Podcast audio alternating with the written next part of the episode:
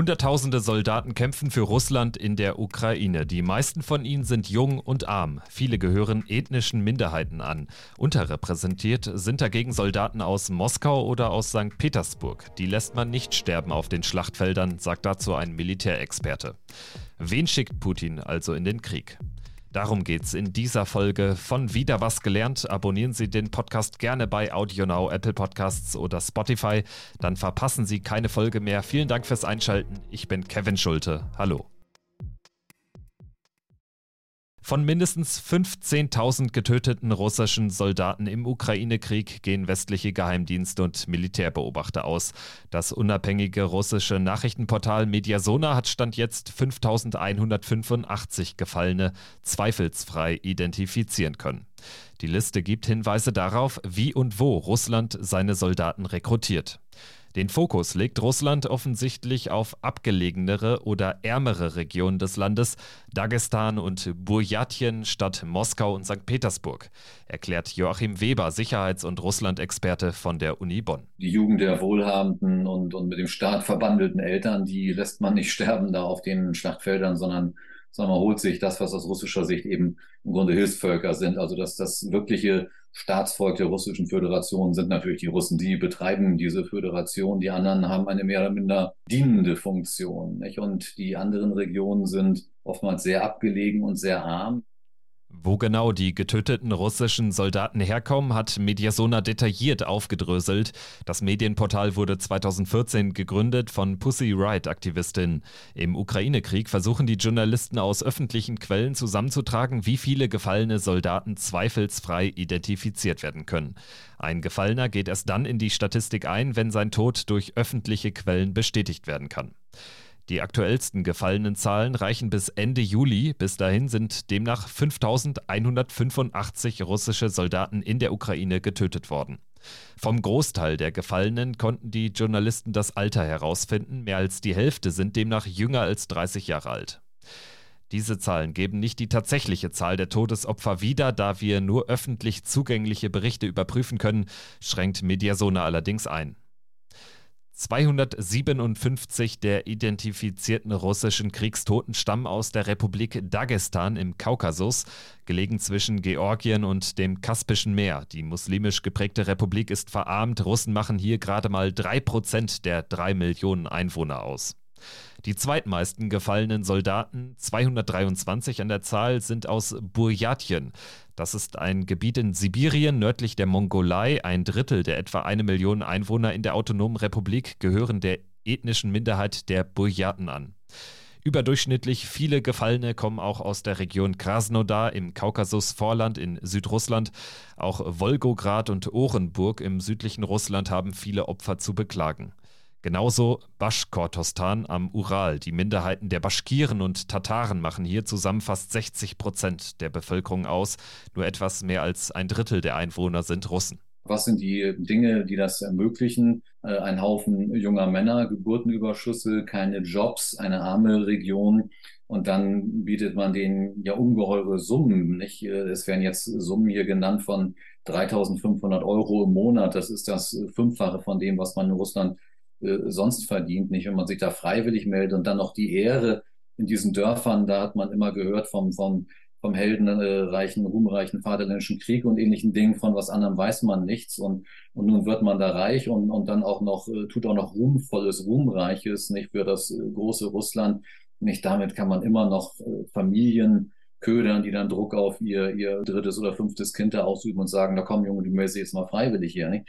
Und so funktioniert dieses System, nicht? Und im Ergebnis kriegen die Baschkiren die Zinksärge dann zurück zu Hunderten, nicht? Das ist ganz offenkundig der Fall. Das wird ja auch ausgewertet aus örtlichen Medien heraus, aus öffentlichen Todesanzeigen und dergleichen. Also diese Dinge sind sehr klar. Die demografische Lage, die ausgeprägte Einstellung zum Militärdienst, die große Anzahl von Militäreinheiten in diesen Regionen, die niedrigen Löhne und die Arbeitslosenquote tragen dazu bei, dass die Armee für junge Männer attraktiv ist, analysiert Mediazona. Die armen Regionen leiden am stärksten unter dem Krieg, den Russland in der Ukraine führt. Der Durchschnittsbürger Dagestans verdient monatlich umgerechnet etwas weniger als 400 Euro. In Burjatien, Baschkortostan, Wolgograd und Orenburg sieht das ähnlich aus. In Krasnodar sind es etwas über 500 Euro. Dass der Großteil der russischen Soldaten aus ärmeren Landesteilen kommt, ist zwar offensichtlich, aber zugleich auch nicht überraschend. Die meisten russischen Kämpfer in der Ukraine sind trotz aller freiwilligen Bataillone immer noch Berufssoldaten und der Job bietet eben finanzielle Sicherheit. Laut Washington Post verdienen Russen beim Militär umgerechnet etwa 1.100 Euro monatlich.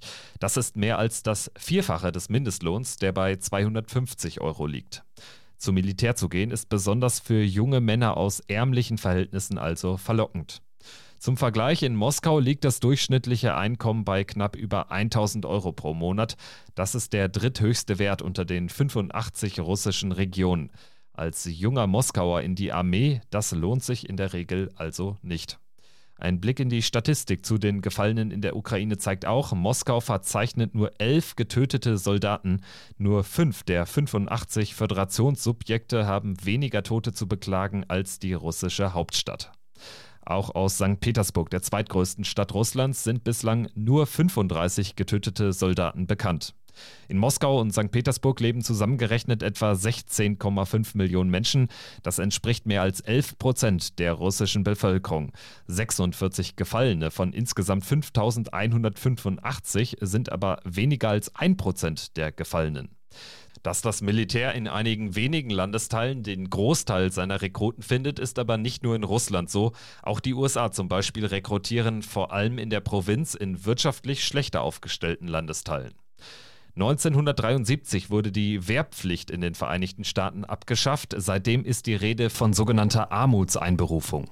Das heißt, vor allem junge Menschen aus ärmeren Regionen der USA zieht es zum Militär. In den Südstaaten von Virginia bis Texas gibt es 2- bis 3-mal so viele Rekruten wie in anderen Landesteilen. Die Armee lockt mit einem sicheren Einkommen und einer Übernahme von Studiengebühren zum Beispiel. Veteranen erhalten bis zu 10 Jahre nach ihrem Militärdienst großzügige Finanzhilfen für ihr Studium. Heißt konkret, für junge Menschen, die sich ihr College nicht leisten können, ist die US Army oft die einzige Option. Dass Russland aber vor allem junge Menschen aus ärmeren Regionen weit weg von der russisch-ukrainischen Grenze einsetzt, könnte noch einen anderen Grund haben. Präsident Putin will den Krieg so weit wie möglich fernhalten von der russischen Bevölkerung in Schmelztiegeln wie Moskau und St. Petersburg. Das Leben soll so normal weiterlaufen wie möglich. Das ist Putins Ziel. Deshalb ist auch weiterhin nicht die Rede von einem Krieg, sondern von einer militärischen Spezialoperation. Da ergibt es aus russischer Perspektive Sinn, Soldaten einzusetzen, die aus Familien stammen, die möglichst keine Berührungspunkte mit der Ukraine haben.